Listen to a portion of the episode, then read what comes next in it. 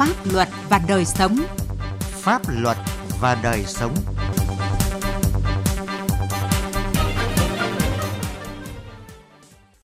Kính chào quý vị và các bạn. Thưa quý vị và các bạn, chương trình Pháp luật và đời sống hôm nay xin chuyển đến quý vị và các bạn những nội dung chính sau đây. Xã hội hóa công tác thi hành án dân sự thông qua hoạt động thừa phát lại đang gặp nhiều trở ngại. Công tác xã hội trong lĩnh vực tư pháp và những vấn đề đặt ra. Vì sao dự án công viên sinh thái Vĩnh Hằng ở Hưng Nguyên, tỉnh Nghệ An phải dừng thi công?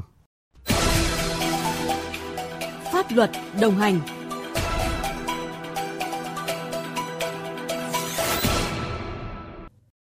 Thưa quý vị và các bạn, để từng bước xã hội hóa công tác thi hành án dân sự theo tinh thần nghị quyết 49 của Bộ Chính trị về cải cách tư pháp, từ năm 2016, hoạt động thừa phát lại được triển khai trong toàn quốc để thực hiện một số dịch vụ pháp lý, trong đó có việc xác minh điều kiện thi hành án và tổ chức thi hành án dân sự theo yêu cầu của cơ quan và cá nhân nhằm giảm tải cho cơ quan thi hành án dân sự.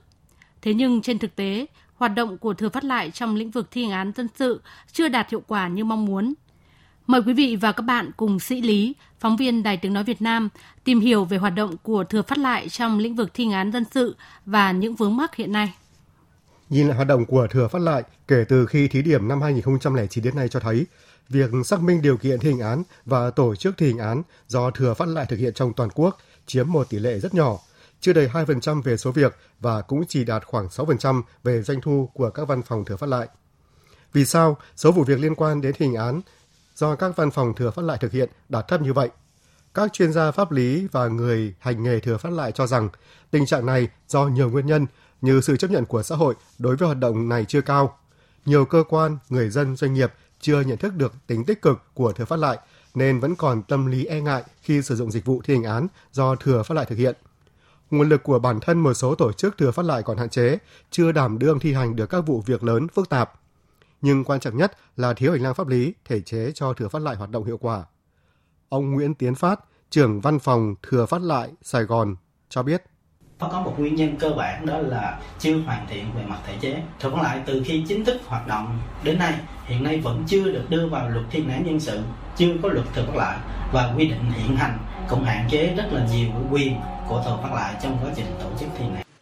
là một trong những văn phòng thừa phát lại được thành lập đầu tiên và được coi là tổ chức thực hiện dịch vụ thi hành án có hiệu quả nhất. Năm năm qua, Văn phòng Thừa phát lại Ba Đình Hà Nội cũng chỉ xác minh điều kiện thi hành án theo yêu cầu của công dân tổ chức khoảng 100 việc tổ chức thi hành được vài chục vụ với số tiền hơn 30 tỷ đồng. Vậy nhưng, hoạt động này đã bị dừng lại từ đầu năm 2020 bởi pháp luật.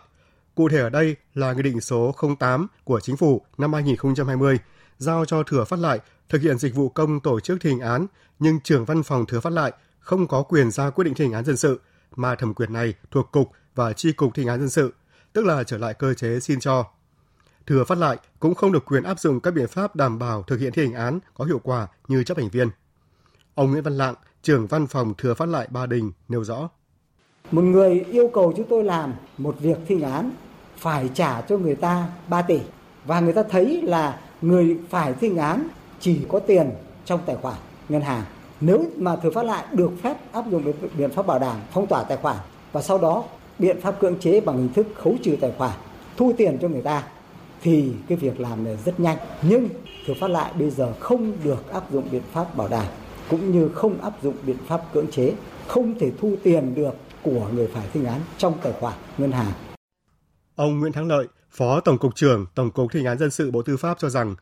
cùng với việc xây dựng và hoàn thiện thể chế, trao thêm quyền cho thừa phát lại để thừa phát lại có vị thế tương đương với chấp hành viên, thì cần phải tuyên truyền nâng cao nhận thức cho người dân doanh nghiệp về thừa phát lại để họ lựa chọn sử dụng dịch vụ song bản thân thừa phát lại phải nâng cao năng lực trình độ và chất lượng phục vụ. Để tăng cường hiệu quả của hoạt động thừa phát lại, san sẻ bớt cái gánh nặng về công tác thi hành án dân sự cho anh em chúng tôi đấy, thì cần phải nâng cao nhận thức cho người dân, doanh nghiệp trong việc để sử dụng cái dịch vụ thừa phát lại. Mặt khác thì những cái người mà làm cái công tác thừa phát lại cũng phải không ngừng nâng cao cái năng lực để chuyên môn này, trình độ nghiệp vụ để đáp ứng được các cái yêu cầu ờ, của người dân, của doanh nghiệp. Muốn thừa phát lại phát triển, cốt lõi là phải có những quy định pháp lý về địa vị pháp lý bình đẳng giữa thừa phát lại với chấp hành viên, quy định rõ hơn vai trò của họ trong xác minh điều kiện thi hành án và tổ chức thi hành án. Trong các bản án, quyết định của tòa án cũng cần ghi rõ người được thi hành án có quyền yêu cầu cơ quan thi hành án hay văn phòng thừa phát lại thi hành án cho mình. Và đặc biệt, bản thân các thừa phát lại cũng cần phải nâng cao năng lực, trình độ, đảm bảo chất lượng dịch vụ, tạo sự tin cậy cho khách hàng.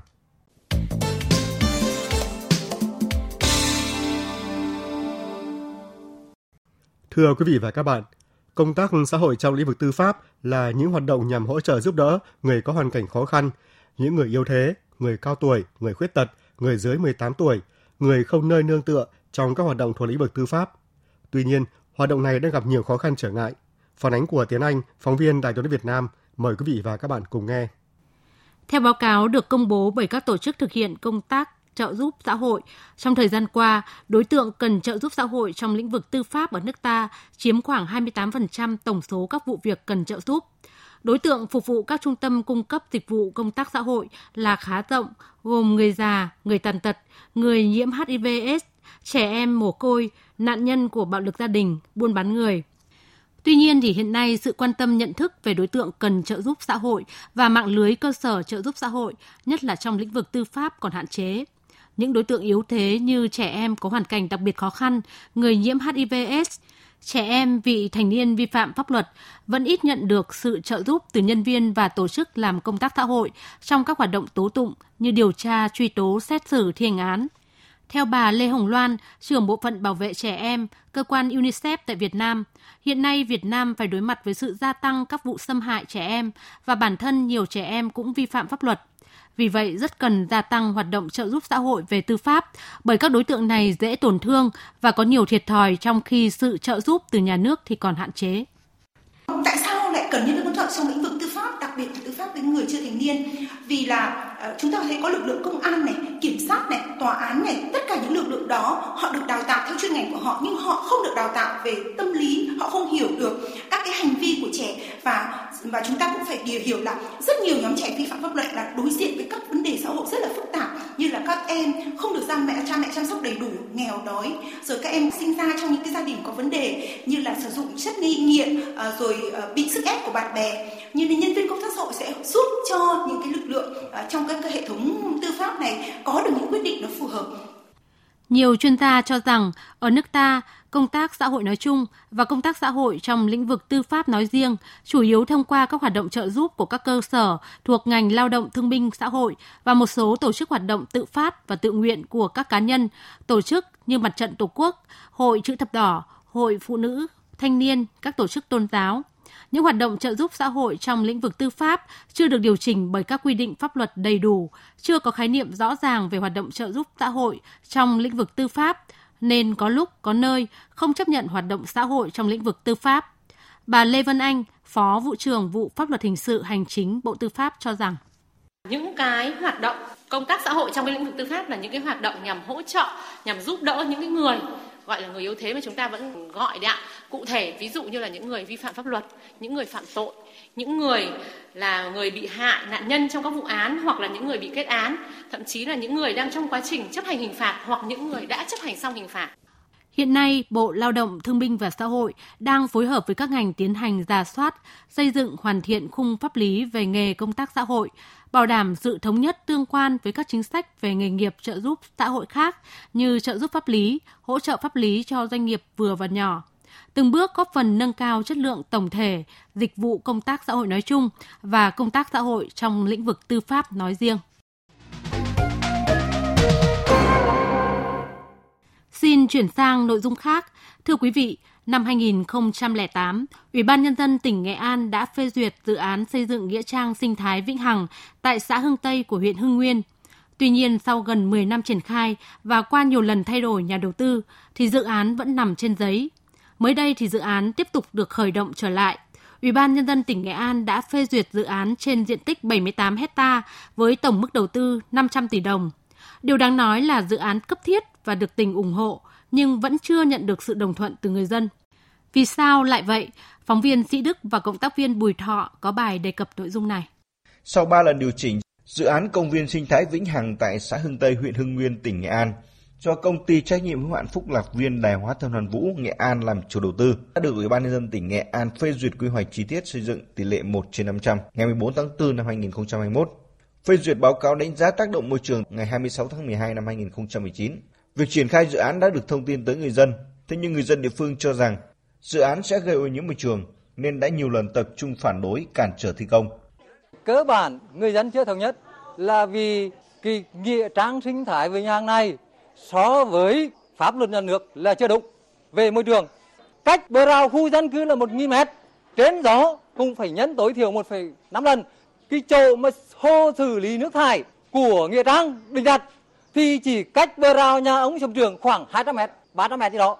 Nếu đảm bảo được môi trường thì như vậy là bà con nhân dân nhất trí ủng hộ. Mà muốn làm được mà không đảm bảo mà cố tình làm thì phải dời nhân dân Phúc Điền đi chỗ khác. Đề cập về những lo lắng của người dân liên quan đến vấn đề môi trường, ông Hoàng Xuân Trường, Phó Chi cục trưởng Chi cục Bảo vệ môi trường tỉnh Nghệ An cho biết. Sau khi được chấp thuận đầu tư ấy, thì tỉnh đã thành lập hội đồng để phê duyệt đánh giá cái báo cáo tác động môi trường dự án theo đúng quy định thì đã được hội đồng đánh phải đạt cái quy chuẩn. Ông Hoàng Anh Tiến, Phó Chủ tịch Ủy ban nhân dân huyện Hưng Nguyên, tỉnh Nghệ An cho biết, dự án này đã được Ủy ban nhân dân tỉnh giao cho huyện triển khai giải phóng mặt bằng và vấn đề này đã được thực hiện trong 3 năm. Hơn 32 ha đất đã được bàn giao cho chủ đầu tư. Huyện cũng đã tuyên truyền nhưng đến nay một số người dân vẫn chưa đồng tình với việc triển khai dự án. Thì ban nhân huyện cũng là họp dân, đối thoại và tuyên truyền vận động đến với người dân về cái mục tiêu ý nghĩa để thực hiện dự án.